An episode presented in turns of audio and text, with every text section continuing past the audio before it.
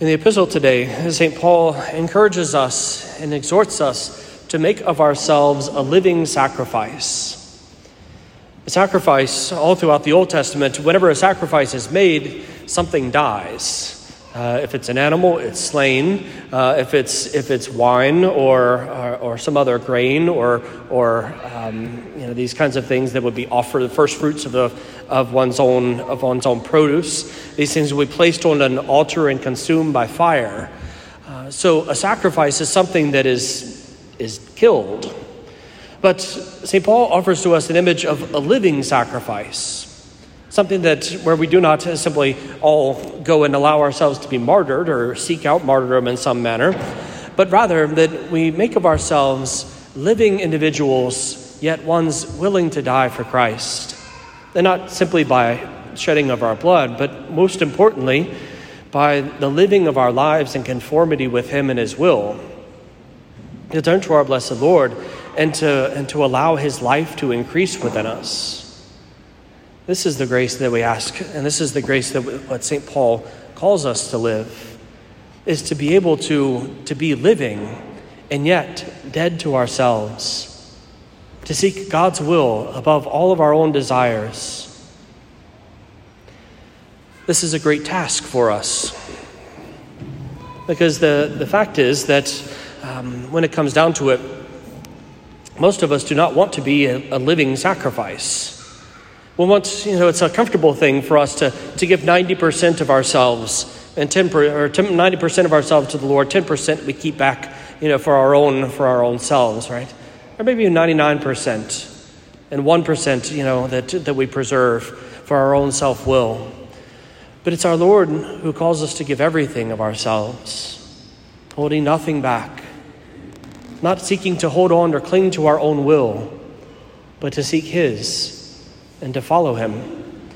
And when we do this, things change within us. This is why St. Paul continues that exhortation with the injunction that, that we are called to, to not conform ourselves to the world, but to be transformed in our minds into Christ. Not to conform ourselves to the world.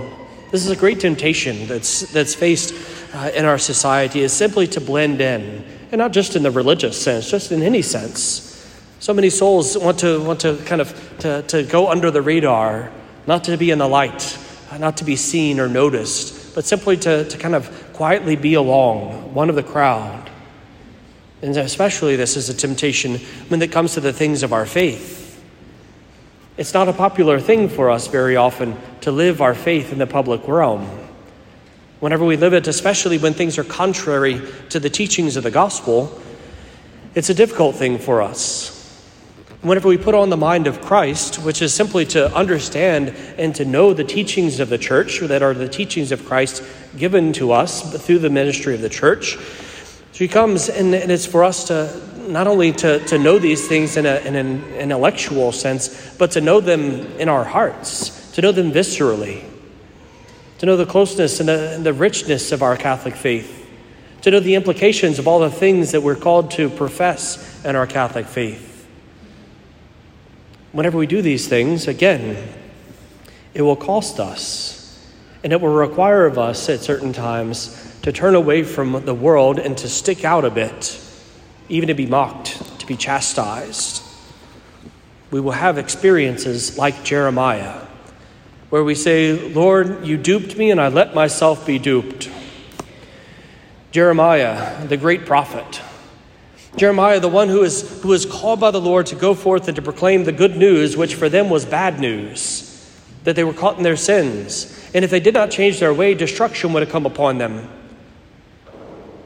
And whenever he came to spread this good news to those who were not listening, they cursed him, they mocked him, even the religious people of the day refused to listen to him, thought him a fool, and made fun of him all throughout the temple sanctuary. In the end, Jeremiah was not a welcome voice. He was cursed by the majority of the Jewish community. And yet, his words were spoken true. And the exile of the Jewish people soon took place. The destruction of the temple and the people being cast out into the nations no longer able to worship the one true God in the manner in which they had done for centuries before. We will have similar experiences. The fact of, of, of our own willingness to stay close to our Lord means that we will also bear good news to people who think it bad news. You can look at it a whole variety of ways, whether it's the um, you know Catholics who are marrying outside of the church and inviting us to come join with them, individuals of the same sex uh, entering into a proposed ceremony of marriage, and then us having to excuse ourselves and say we cannot support these things. To that, we can add a whole variety of other things. Certainly, most anything that happens in the political realm these days uh, seems to have, have kind of gone against reason. Gone against truth itself. And it requires of us to resist, to stand against it, not to simply fall in line or to, to accept it and embrace it and, and kind of get by so as to keep peace, but rather for us to deny ourselves, to pick up our cross and follow after Christ by living our faith, not conforming to the world, but being conformed to the mind of Christ. But our blessed Lord, he's, he's speaking here about the things that are to come.